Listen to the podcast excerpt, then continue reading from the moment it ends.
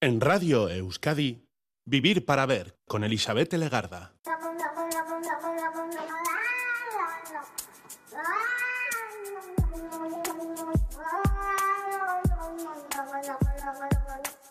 Gabón, bienvenida, bienvenido a esta edición de Vivir para Ver en Radio Euskadi. Estamos ya saludando desde sus primeros minutos a este día, ya es 18 de enero. Hoy los estudios y los siguientes minutos se van a llenar de música, una hora completa de música y muy diferente además, porque va a ser sí música clásica, pero también es música contemporánea y desde luego es un trabajo de composición. Y para ello nos vamos a acercar a los perfiles de compositores, compositoras de nuestro tiempo. Para empezar, de todas formas, vamos a ir caldeando el ambiente y lo vamos a hacer mirando al pasado. Tal día como hoy tenemos que recordar la figura y la obra de un compositor francés que nació el 18 de enero, sí, pero en el año 1841. En los suburbios de la ciudad de Auberg eh, nace Emmanuel Xavier, un eh, compositor del romanticismo francés muy valorado por sus eh, contemporáneos y hoy recordado esencialmente por una obra, un poema sinfónico al que tituló España. Con un fragmento de su composición, con este sonido arranca ya Vivir para ver en Radio Euskadi.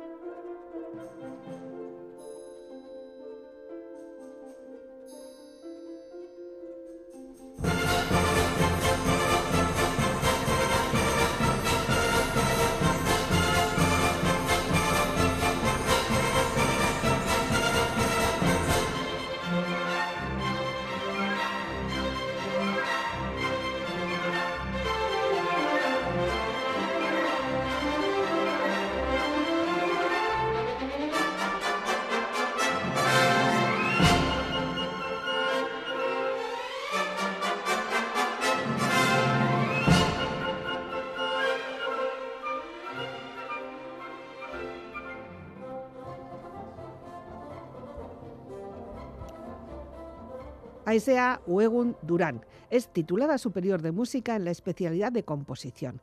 Así pues, es compositora de música y domina el instrumento del piano, lo ama, comparte a través de él el proceso creativo de piezas musicales.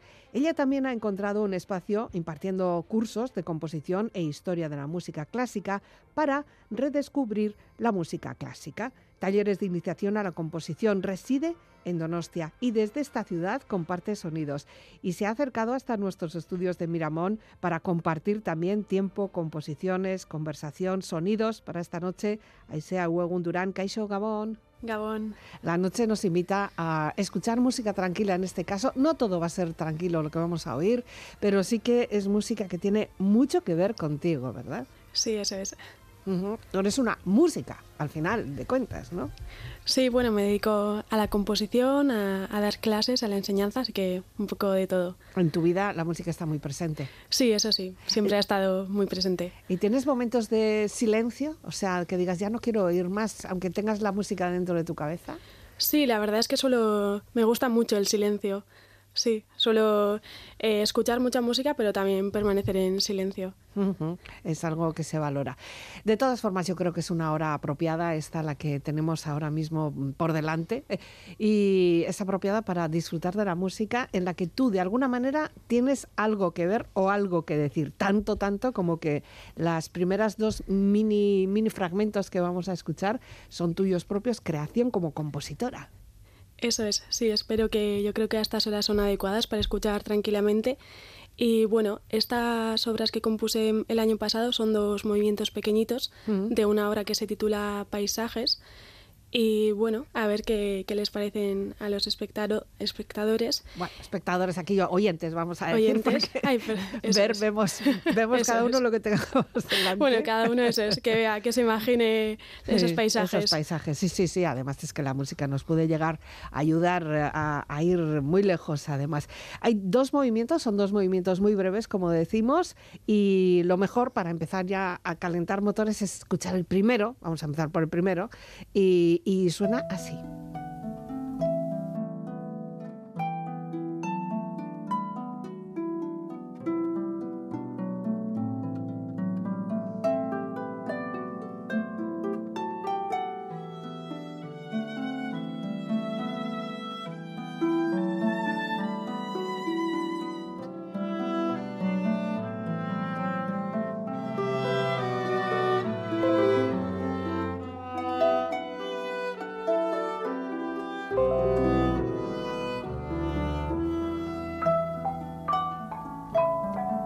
Esto es un paisaje que a qué corresponde, con quién estás, porque entendemos que tú eres la compositora, sabemos que eres pianista, pero aquí hay más instrumentación que todo eso, ¿verdad?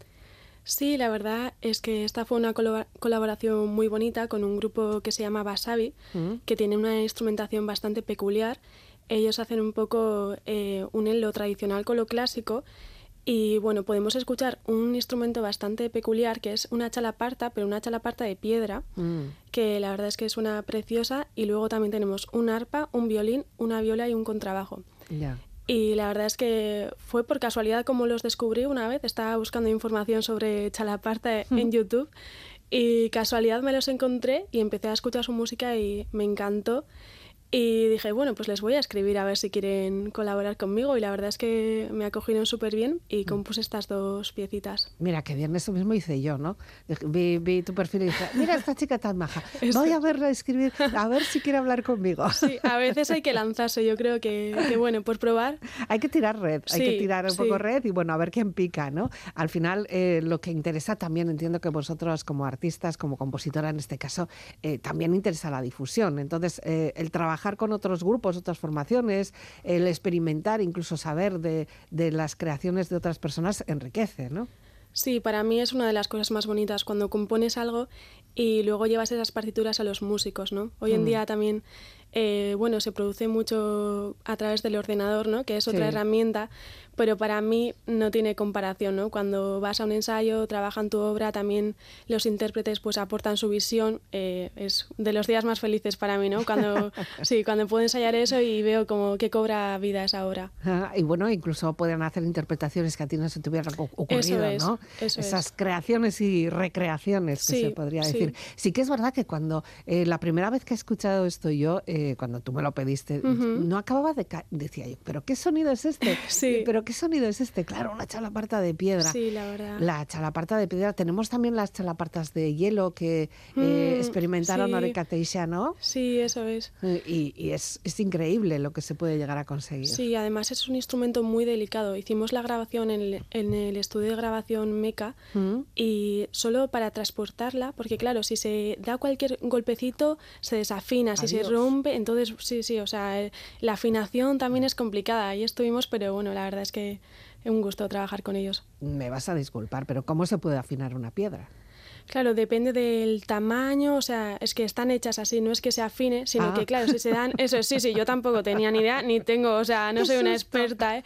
No, pero claro, eso es, depende del tamaño, del tipo de piedra, pues eh, tenían ciertas notas, entonces a la hora de componer también fue un reto, ¿eh? Al principio pensé, qué bien componer esto, y luego a medida que le iba componiendo, decía, madre mía, a ver ¿Quién esto... me ha dicho a mí que ah, me Eso es, este ¿quién me... ha mandado a meterme en este lío? Pero no, la verdad es que muy contenta. Son paisajes que además eh, la obra como tal, no sé si las utilizado para algo más que para hacer los conciertos o hacer estas grabaciones? ¿O se adecua a otro tipo de, formatos, otros tipos de, bases? Eh, ¿Has utilizado esto para algo?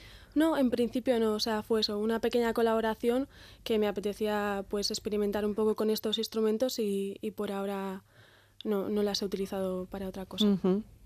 Ya. Eh, ¿Son paisajes que dónde identificas tú? ¿Dónde los situamos? Pues no lo sé. Al principio, sí, es que a veces, y me suele costar bastante poner los títulos, ¿eh? eh de hecho, muchas veces no empiezo a componer algo hasta que tengo el título, porque es hmm. algo que me pone un poco nerviosa. Yo soy muy estructurada y entonces con paisajes al principio se iba a llamar niebla, luego tampoco lo veía claro, luego paisajes y al final, bueno, es más eh, que cada uno se imagine ¿no? ese paisaje o hacia dónde le lleva, pero no es algo en concreto. Hombre, eh, si dejamos la imaginación volar, podemos llevarnos hasta, hasta la Antártida si quieres, o sea, claro, o sea eh, se adecuan perfecto, ¿no? Sí, yo me imaginaba algo más así, pues eso, como una bruma marina, como, bueno, algo así, pero tampoco prefiero que cada uno escuche lo que, bueno, que, que, nos dejemos llevar. Eso es. Escuchábamos el primer movimiento, esto tiene también un segundo movimiento, también breve, casi pues, de, similar duración que el anterior, y después de todo lo que hemos explicado, yo creo que ahora, escuchando el segundo movimiento, vamos a disfrutarlo de, de otra manera, mucho mejor, ¿te parece? Sí, muy bien.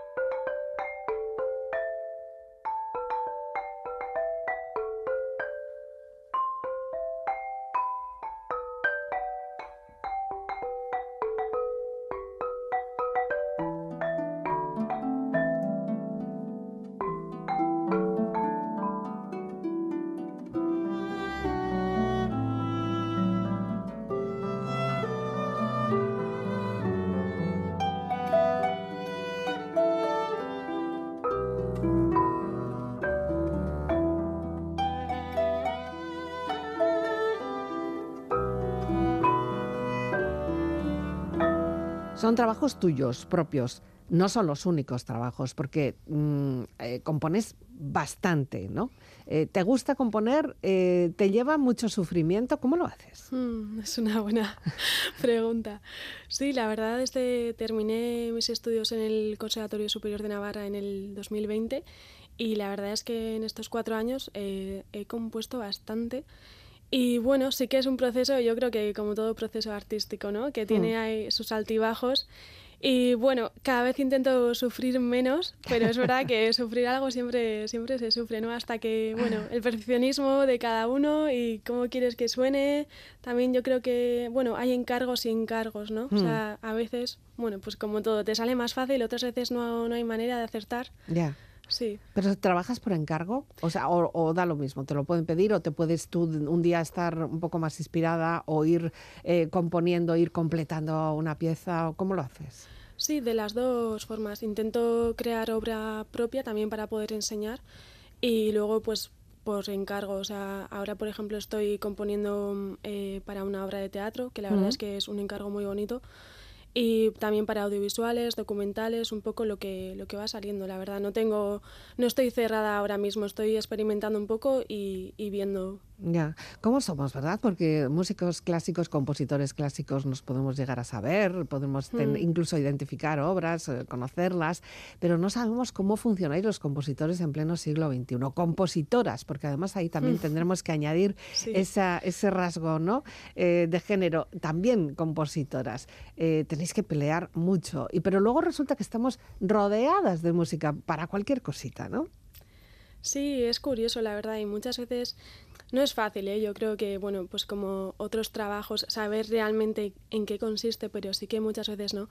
Eh, mis alumnos me preguntan y sí que está un poco generalizada esta idea de que mucho es eh, inspiración, ¿no? Que hmm. estás, pues eso, a estas horas. Yo normalmente suelo componer a estas horas, de hecho.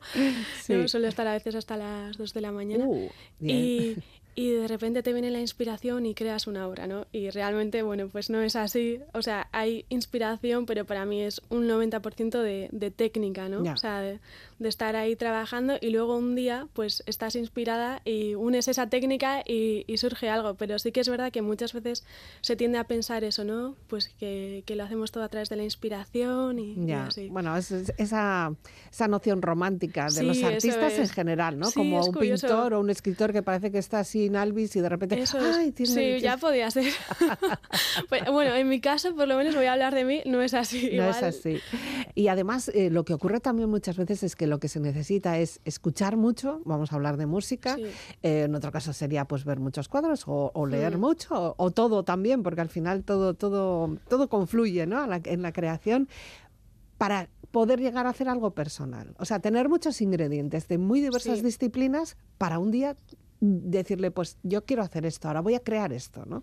Sí, la verdad es que a mí también me inspira mucho ir a exposiciones o leer poesía, o sea, no solo música y sí que es verdad que muchas veces el aprendizaje no es lineal, ¿no? O sea, no es eh, vas estudiando cada, cada día como en mm. otros procesos, sino que, bueno, eso, vas experimentando, vas aprendiendo de diferentes artes y, bueno, y va surgiendo ahí, pues eso, un lenguaje personal, poco a poco. Pero tienes eh, inspiración, o sea, ya tienes como un ranking, algo, algo te alimenta más que otras cosas. ¿Algunas composiciones o algunos compositores te alimentan más, por ejemplo? Eh, sí, depende de, de la época, pero muchas veces tampoco me gusta escuchar algo cuando voy a componer porque luego es muy fácil, o sea, mm, claro, sí, entonces igual tiendo más a leer o muchas veces también eh, pues la pintura, o sea, cosas que no tengan mm, más que nada que cuenten una historia. Es para mí lo más, ¿no? O sea, y la música que me gusta también normalmente, mm, me da igual de qué estilo, es música que me cuente alguna historia para mí, ¿no? Que, que tenga un relato y entonces a través de eso es como cómo empiezo yo a crear algo mío. Pero creas siempre cuando estás delante de, por ejemplo, el piano, entiendo, ¿no? Es tu instrumento así preferido. O estás tú paseando y de repente empiezas y tienes que apuntar algo. No, eso la verdad es que a mí no me ha... No, o sea, yo sí que normalmente siempre suele ser delante del piano. De hecho, me gusta también eh, hacer los primeros bocetos a mano y luego ya cuando veo que, bueno, puede tener algo de forma, lo paso al ordenador. Porque creo que ese proceso es diferente. Yo creo que al igual que eh, al escribir, ¿no? Que el proceso que hace el cerebro eh, es diferente si escribes a mano o si escribes directamente en el teclado del ordenador. Y creo que, por lo menos para mí, componiendo es lo mismo, ¿no? O sea, primero hago el boceto a mano y mm. luego ya lo paso. Como es la cosa, ¿eh? Porque hace nada, hace la semana pasada también teníamos una invitada que nos decía lo mismo. Ella hace caligrafía ah, mira. y, dice que es súper importante escribir. O sea, que la conexión entre la mano, el brazo y el cerebro no lo conseguimos a través de un teclado. Hmm. Y es curioso porque a veces si paso mucho tiempo componiendo en el ordenador y luego paso a hacerlo a mano, mm. tengo como sin querer gestos de como si estuviera escribiendo en digital, ¿no? Estoy escribiendo a mano y pienso, ay, esto prefiero que de la otra manera, quiero borrarlo. Y pienso, no, no puedo borrarlo. Pues tienes que coger la goma de borrar y borrarlo, ¿no? Pero es curioso cómo tu cerebro se acostumbra y, ah, no, pues prefería lo otro. pues lo tienes que volver a escribir, o sea, no, no funciona igual. Entonces yo creo que también te tomas otro tiempo y mm. piensas más las cosas el proceso es más, sí, no sé, o el cortar y el pegar, ¿no? Eso es, cortar y pegar. Sí, sí, sí. Y yo pienso, pues eh, ahí sea, no puede ser. sí, no puede ser. Sí, sí, sí. Bueno, es un poco preocupante cómo nos está influyendo la forma de ver la tecnología. Yo el otro día había una niña pequeñita, pequeñita, dando dos golpes para ampliar una foto, pero era una foto impresa. Mm. y quería, quería ampliarlo y digo, oh, por Dios. Sí, sí, sí, es curioso. es curioso, de verdad que sí. Bueno, vamos a escuchar algo más, si te parece. En este caso nos propones em, algo que no tiene, no sé qué tiene que ver contigo, porque tú no eres la pianista, no, no eres la compositora. ¿Qué vamos a escuchar, Aisea? Pues vamos a escuchar una obra, un vals de Germaine Telefer. Bueno, es, ella era francesa, yo no sé muy bien francés, no sé si lo estoy pronunciando muy bien, pero es una compositora a la que tengo mucho cariño No sé si prefieres que escuchemos la obra o que te siga contando. Haznos una pequeña introducción y así ya lo entendemos un poco mejor, ¿no? Que no sea así en frío. Vale, perfecto. Eh, pues fue una compositora que descubrí en el conservatorio cuando estaba en el segundo año y bueno, a partir de ella me di cuenta pues que había habido muchísimas más compositoras de las que creíamos o de las que yo creía que había habido, ¿no? Mm. Porque bueno, en el conservatorio mm, no me bueno, no toqué ninguna obra de ninguna compositora y pues por ejemplo en clase de historia o en otras asignaturas tampoco se mencionaban a las compositoras o si se mencionaban eran un poco, bueno, pues para decirnos que no había habido muchas, mm. ¿no? Un poco este mensaje y entonces en una de las asignaturas yo tuve que elegir pues hacer un trabajo, ¿no? Y me llegó esta mujer y empecé a investigar y bueno, pues descubrí que había compuesto muchísima obra y a través de ella empecé un poco a tirar del hilo y bueno, a, descubrir a un montón de compositoras. Bueno, pues es suficiente razón, me parece, para disfrutar de su música. Otra piecita también breve, pero intensa.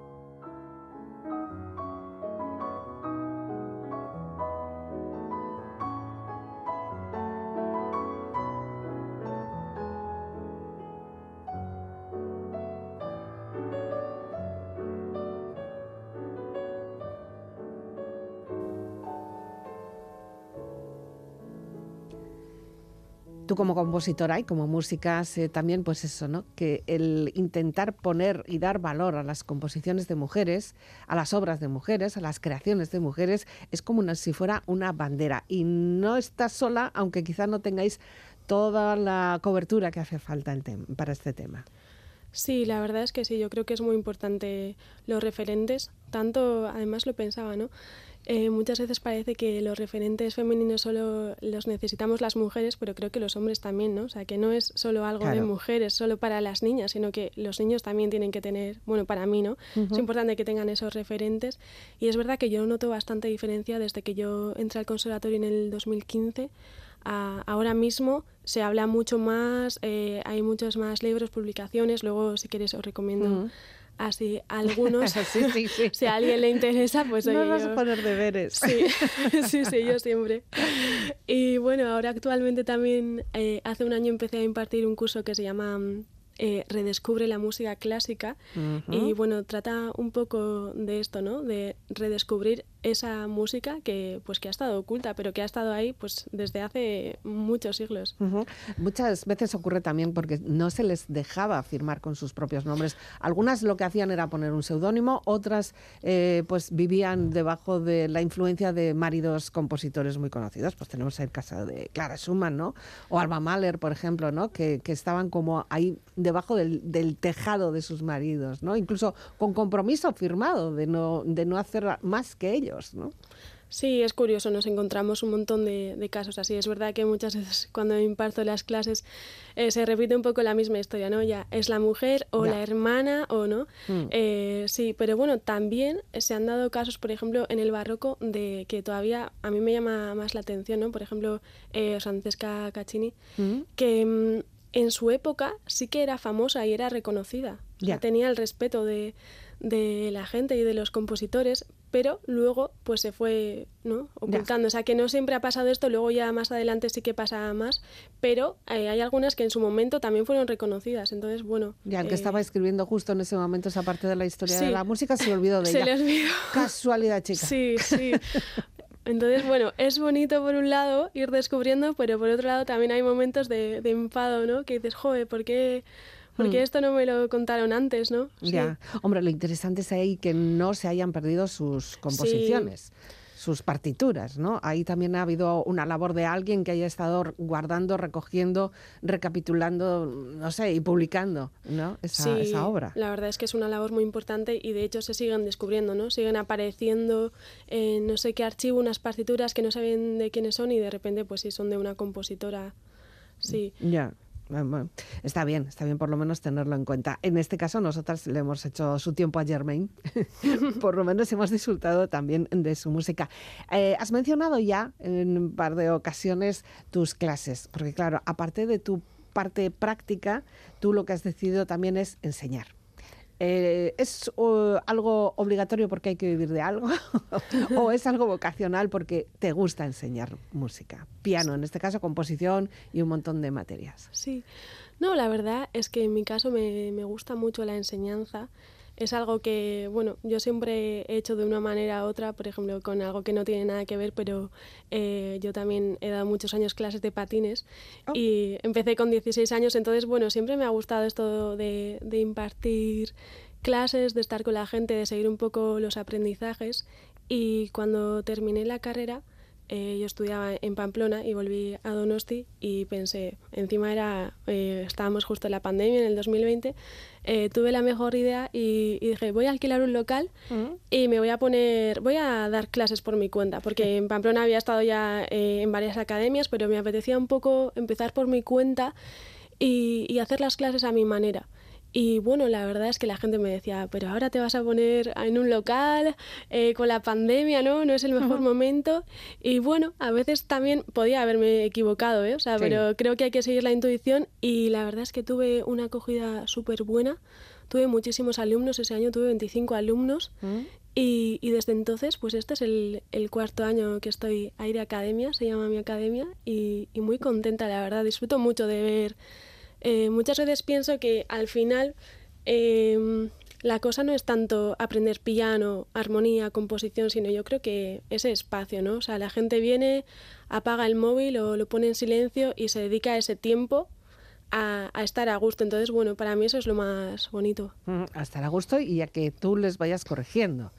Eh, porque no es solamente que vayan ahí a tocar el piano, por ejemplo, y a la tiki tiki todo, todo hacia adelante, sino que hay que parar, repetir, insistir, eh, trabajar. no, es, no, es, tan, no es tan romántico, ¿no? Quizá. No, no es tan romántico, pero bueno, yo creo que también depende de cómo se plantee, ¿no? Por ejemplo, también eh, cada persona, hay gente que lo quiere hacer más por hobby, ¿no? Por ejemplo, tengo perfiles de pues personas que se han jubilado y que toda la vida pues han tenido la ilusión de aprender a tocar el piano. Ya. Eh, luego tengo perfiles de gente que ya sabe tocar pero quiere mejorar o quiere empezar a componer, depende obviamente de, de la persona. Pero sí que creo que se puede hacer más ameno y que a veces tenemos esta bueno, eh, sensación de que hay que estar haciendo escalas cuatro horas o de que es a través del sufrimiento y creo que, bueno, obviamente tiene que haber un esfuerzo eh, pero si tocas, por ejemplo, obras que tú eliges, ¿no? Yo siempre intento negociar, bueno, pues igual eh, pongo alguna obra que sí que veo que técnicamente pues les va a venir bien para trabajar algo, pero sí que siempre intento que elijan ellos las obras, porque cuando tú eliges la obra... Mm, mal. sí, mal, mal. ¿Y ahí tienes eh, niños, niñas, personas que estén iniciándose ahí justo, justo? Sí, también suelo, depende un poco del año, pero sí, por ejemplo, este año tengo pues a partir de ocho años más o menos y la verdad es que a mí me encanta trabajar con los niños y también trabajo la composición eh, ya sea con gente más avanzada o con gente que, que empieza desde cero y la verdad es que eh, siempre se le tiene mucho miedo, ¿no? Cuando al principio les propongo ejercicios de composición, pero yo esto no voy a poder hacerlo, pero esto, bueno, ahí está ya... Ya me figuro la angustia. Sí, sí, sí, pero eh, también un poco ese miedo al papel en blanco, ¿no? Que en este caso es la partitura en blanco y luego enseguida pues les engaño un poco y la verdad, eh, luego la satisfacción que tiene la gente al sentir de, joder, pues esta melodía la he hecho yo, esta canción la he hecho yo, ¿no? O sea, como, mm. bueno, es muy bonito. Ya. Y, sí. y, en, el caso de los menores que hablábamos antes, ¿es una cuestión de, que sus aitas, su, su aita, su ama, quieren que aprendan eh, piano o por lo menos que tengan unas nociones de música? O, ¿O, son los propios niños y niñas los que muestran un interés? ¿Hay de todo? ¿O, se distingue una cosa de otra? Sí, yo creo que se nota bastante. eh, para mí sí que es importante que sea el niño o la niña la que le apetezca tocar, que puede Mm. ser igual que no conozcan el instrumento y sus padres eh, les apunten y luego Sí. estén a gusto, pero yo sí que, o sea, de hecho alguna vez he solido hablar con los padres y, y decirles, "Joder, pues yo creo que igual ahora no es el momento, porque no, no les interesaba. O también muchas veces pasa que a los niños hoy en día eh, pues tienen muchas extraescolares, entonces yo entiendo que después de todo el día en el cole, luego otra extraescolar, inglés y luego piano, pues es que tampoco, sí. Llegan saturados ya. Sí, en vez de ser algo agradable, es como una obligación Sí, claro, más, ¿no? entonces o yo también sí que a veces echo en falta un poco que haya un acompañamiento un poco más de las familias en casa, ¿no? Ya. Supongo que pasará con más cosas, pero pues por ejemplo ir a algún concierto, eh, escuchar música de piano en casa, sí. ¿En, tu, en tu caso cómo fue esa iniciación? Pues, eh, por ejemplo, en mi casa siempre se ha escuchado mucha música y yo empecé un poco, bueno, que se dice tarde, empecé con 12 años Mm, a aprender desde cero, no sabía solfeo ni nada y empecé a pedir en casa que quería tocar el piano, ¿no? Y mis padres pensaban, bueno, a ver si Ya se le pasará. Ya se le pasará, o sea, estas cosas que pides. Sí, sí. Pero bueno, eh, se ve insistiendo bastante. y entonces pensaban, bueno, pues igual sí que le, le interesa, ¿no? Y buscaron un profesor que justo era eh, estudiante de musiquene y mis Ujú. padres le dijeron, bueno, queremos que empiece a tocar, pero a su ritmo, o sea, sin ninguna presión, ¿no? Un poco, pues a ver qué tal. Mm, Y la verdad es que me enganché enseguida, no sé, no sabría decirte por qué, pero me gustó, me compraron un tecladito pequeño y me acuerdo que enseguida eh, pensé, bueno, si quiero mejorar, tengo que tocar todos los días una hora. Joder, qué disciplina, ¿no? Sí. O sea, no sé por qué así suena, pero, pero fue así, me acuerdo pensar eso.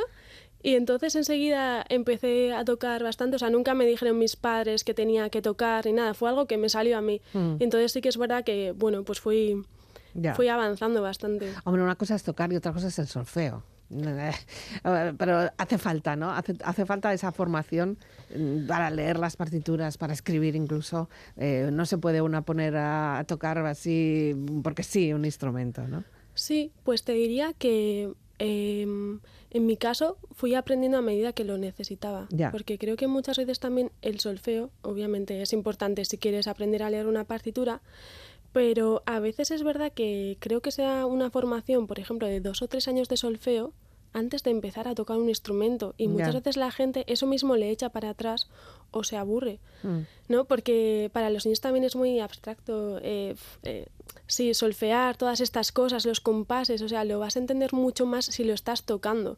Entonces, bueno, eh, yo suelo intentar, muchas veces cuando me llaman alum- eh, pro- eh, alumnos adultos me dicen, pero yo no sé solfeo y no quiero aprender.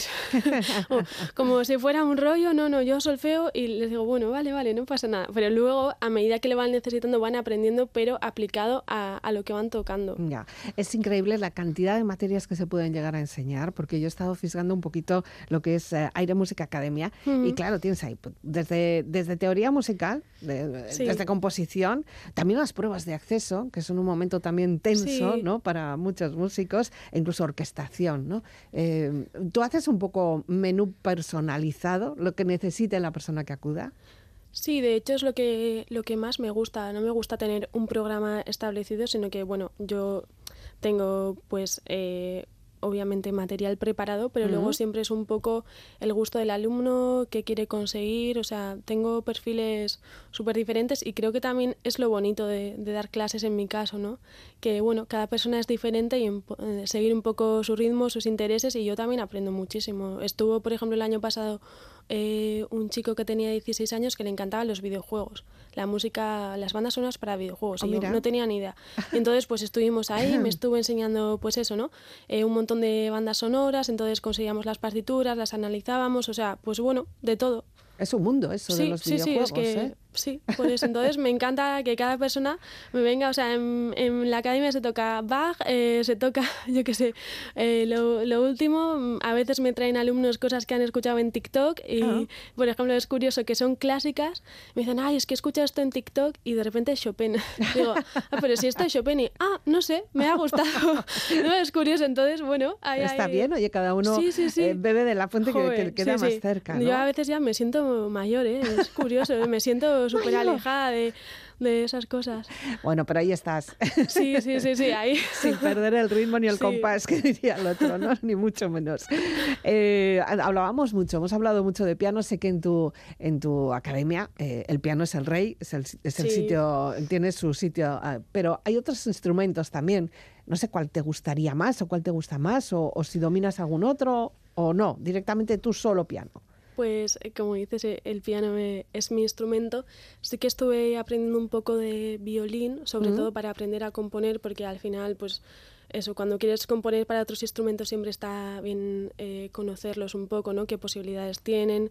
de ahí también em, lo que imparto de, de, orquestación, que es un poco eso, ¿no? O sea, aprender a, a componer para orquesta, que es algo que trabajábamos mucho en el conservatorio, pero Uf, se me hace muy difícil elegir un instrumento. Es que es, depende de lo que quieras transmitir. Eh, sí, o sea, los instrumentos de cuerda, para mí el cello, pero es que, bueno, depende.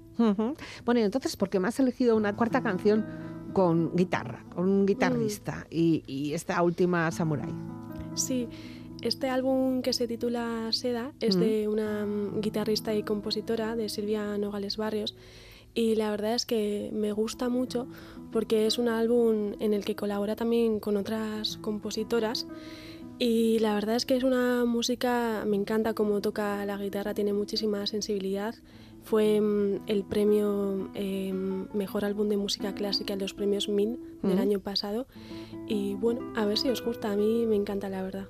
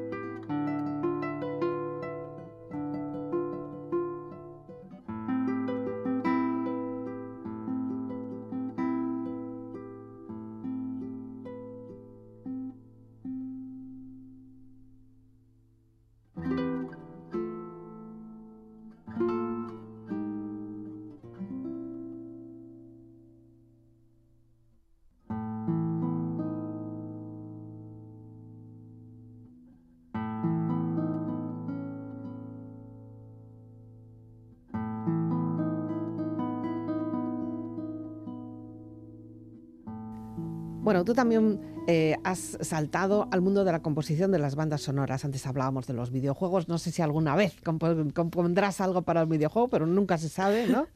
pero el mundo del cine eh, es imposible entenderlo sin las músicas, sin las bandas sonoras, ¿no?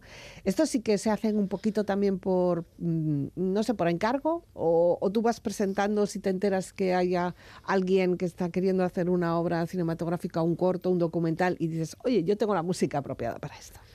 Sí, eh, un poco de todo. O sea, como siempre es importante hacer contactos, pero por ejemplo el primer documental que hice, Zauriak, eh, fue algo que me contactaron. ¿no? Yo creo que, bueno, pues que la gente te vaya conociendo, que vaya conociendo tu trabajo, es un poco un poco de todo, pero no es fácil tampoco. Pero bueno, eh, la verdad es que he tenido bastante suerte, o sea, estoy, estoy contenta. No es fácil porque hay mucha competencia o, es que eh, el mundo visual, audiovisual, tiene también sus limitaciones. Sí que hay mucha competencia, mucho en juego, muchas veces también eh, se empieza a componer yo creo que bastante tarde en el proceso de una película, ¿no? Tú llegas ya cuando igual llevan 3, 4 años. Mm. Entonces, eh, yo todavía no he hecho ninguna película, hasta ahora he hecho la música de, cuatro documentales y sí mm. que creo que también es bueno hacer esa primera película, ¿no? Que te den esa oportunidad de poder lucirte y, y a través de eso, ¿no? Pues poder seguir trabajando, pero, pero no es fácil y también, bueno, eh, por ejemplo, ahora en España somos el 8% de compositoras. A nivel mundial somos 3-4%. Entonces sí que es un sector dentro del audiovisual en el que hay pocas mujeres. Ya. Eh, ¿Lo trabajas viendo, o sea, viendo, viendo las imágenes y después se te ocurre la composición? ¿O no necesitas saber qué imágenes hay y tú vas componiendo y que se las arreglen y vayan acomodando el sonido? No, eso estaría bien, pero, pero no es así. Como siempre, no. No, depende. Normalmente muchas veces tengo una primera reunión con el director o la directora y me cuento un poco de qué va su proyecto y a veces, bueno, normalmente suele pasar que eh, ellos se han estado trabajando con algunas músicas en el montaje, que esto suele ser algo peligroso, mm. porque ya se han encariñado de esa, de esa música y entonces te dicen, ay, ya sabemos que no tenemos que hacer esto, pero es que para montar las imágenes necesitamos algo de música. Ya. Y entonces, eh, bueno, suele ser así. Pues haberme llamado antes. Eh, sí, claro, sí, yo creo que de hecho últimamente es una conversación que he tenido también con otras compañeras del sector que nos gustaría que nos llamaran antes, porque te llaman al final del proceso y entonces, claro, eh, pues eso, ¿no? Poder leer el guion antes, poder empezar a trabajar la música. Ya.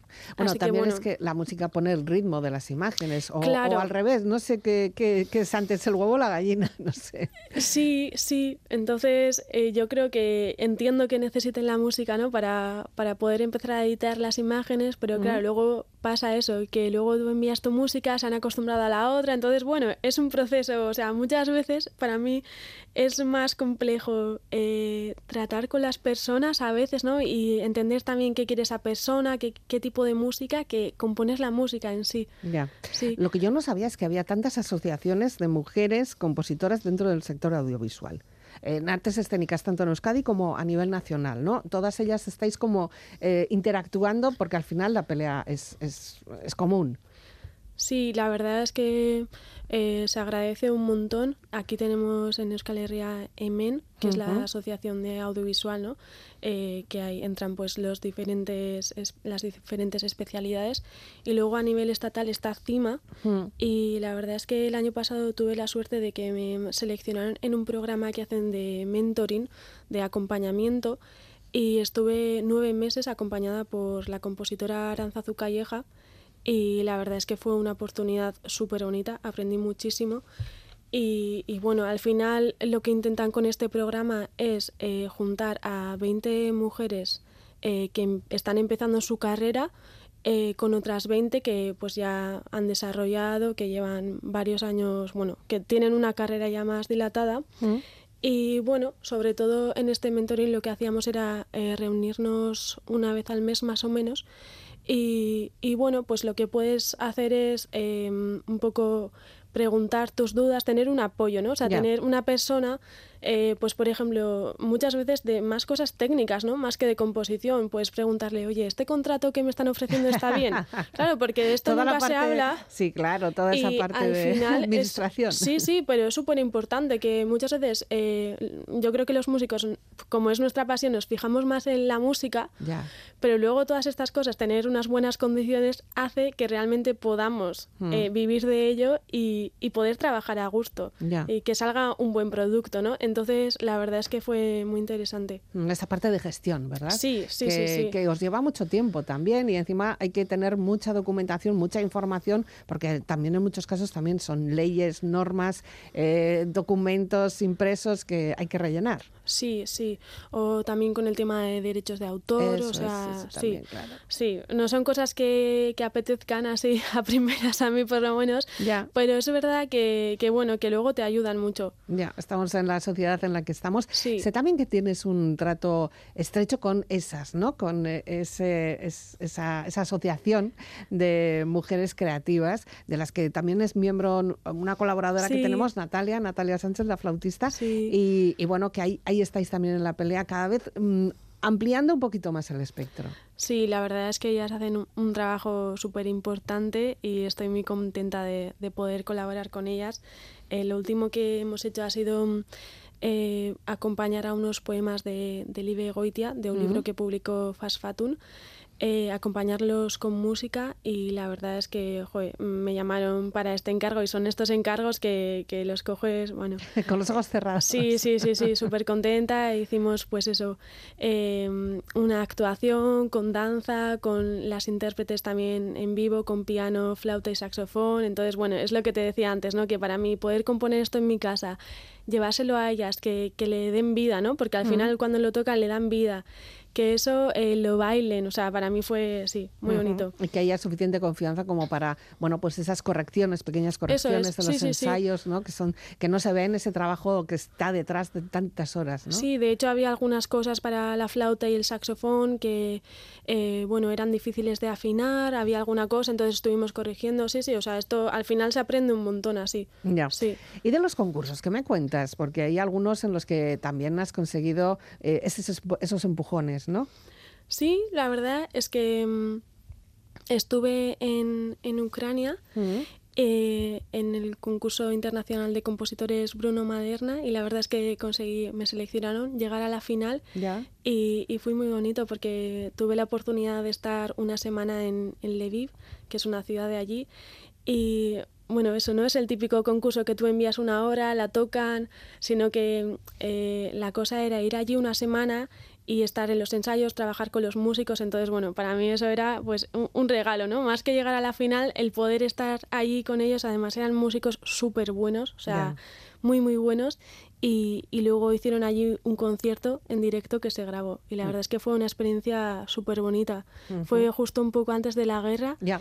y, joder, no, no te creas, ¿eh? ¿Impacta? Eh, sí. El haber estado allí, ver allí la, Mucho. la vida. eh, Sí, sí, o sea, yo estuve, además pensaba, joder, porque al final hice relación también con, con las personas de la orquesta y pensaba, joder, pues no sé, ¿Cómo lo están viviendo? ¿cómo lo no? están viviendo? ¿Están vivos? ¿No? O sea, sí que, joder, fue, fue duro, la verdad. Es, eh, impresiona saber. Eh, Luego, lo contrario también, como por ejemplo en, en zonas como Croacia, ¿no? Bosnia, que dices, ¿qué, qué, qué guerra más cruenta. Ya. tuvieron y qué imágenes hemos llegado a ver. Sí. Y luego ahora, bueno, pues parece que ya ah, vivimos de turismo. Ya sí, claro. Y lo que tenemos en nuestras espaldas, ¿no? Sí, es lo sí, que nos marca la, la guerra. Eh, ¿Tienes algo así entre manos importante, interesante que nos puedas ir adelantando? ¿Cómo, tienen, cómo se presentan tus, tú este, tú este año, por ejemplo? Sí, sí. Pues la verdad es que estoy muy contenta porque am, el año pasado empecé a impartir eh, este curso de mm, Redescubre la música clásica Mm. eh, a través de Donosti Cultura y un curso de iniciación a la composición musical también. Y la verdad es que eh, han tenido súper buena acogida. En septiembre empezaron otros, se llenaron enseguida, cosa que a mí me sorprende porque siempre que, que lanzamos el de composición yo pienso, no se va a apuntar nadie, porque es algo muy específico también, ¿no? O sea, yo entiendo que no es... Y la verdad es que han tenido súper buena acogida Y ahora vamos a sacar otros que empiezan en principio en febrero, el 7 y el 8 de febrero, y van a durar hasta finales de mayo. Ya, Así que si a alguien le interesa, pues ¿Y están... eso de, redescubrir, de redescubrir la música clásica, cómo se hace? Bueno, yo es lo que intento, pero es un poco, eh, este curso son cuatro clases de dos horas Mm. Y en cada clase vemos un poco un periodo. Empezamos en el barroco, entonces yo lo que intento es, eh, bueno, ¿no? Pues el barroco, un poco situarlo a la gente que le suena, ¿no? Pues por ejemplo Vivaldi, Bach, pero también añadir nombres de mujeres. O sea, Mm. aprovechar que ya tenemos esos referentes, ¿no? De compositores o Beethoven, Ese Mozart. sonido, sí, ¿no? Eso es, Chopin, vale, pero al lado de esos ir introduciendo mujeres también de la época, ¿no? Pues, por ejemplo, en el barroco Francesca Caccini y Sí. Bárbara Strotti. Y así ya, eh, bueno, pues poco a poco ir generando nuevos referentes y la verdad es que a veces suelo... Bueno, no tener miedo, pero a ver la gente también cómo reacciona, ¿no? Porque es verdad que tenemos muy metidos a estos genios Claro. y entonces parece que ahora también es algo que está de moda, ¿no? Sí, ahora hay que meter mujeres en La todo- paridad. Eso es, sí. Y la verdad es que no he tenido ningún eh, problema así. O sea, la gente lo coge súper con muchísimo interés, Mm, y lo agradece un montón. al Sí, final. sí, o sea, muy, muy Pues a gusto. perfecto. Bueno, más compositoras tenemos. Tenemos una última pianista y compositora, por cierto, para cerrar este tiempo que hemos disfrutado contigo. Y además con una canción que es brillante, eh, nos trae el sol, casi, casi, Sí. ¿no? ¿Quién es Eri Yamamoto? Pues eh, tuve la suerte de conocerla este año en el Yazaldi, ¿Mm? en los conciertos que se suelen hacer en Donosti en el Museo San Telmo. Normalmente suele haber un ciclo de piano normalmente a las mañanas Sí. y este año era un ciclo de pianistas japoneses y me animé y la verdad es que fue un concierto precioso, o sea, cómo toca, cómo transmite, además composiciones suyas, eh, me parece súper alegre, o sea, yo me quedé, me, me encantó. Enamorada. Sí, o sea, de hecho luego fui a hablar con ella, con, con mi inglesa y le dije que era también compositora, tal, y Sí. súper, súper maja. Y bueno, he pensado que era un tema bonito así para Pues qué bien. terminar. En plena noche terminamos con el sol bien arriba Eso y es. con todo lo que nos has transmitido. Aisa Huegun, escarricasco por atendernos y bueno, por dejarnos también este tiempo que sé que te estás quitando de tus composiciones y de trabajo.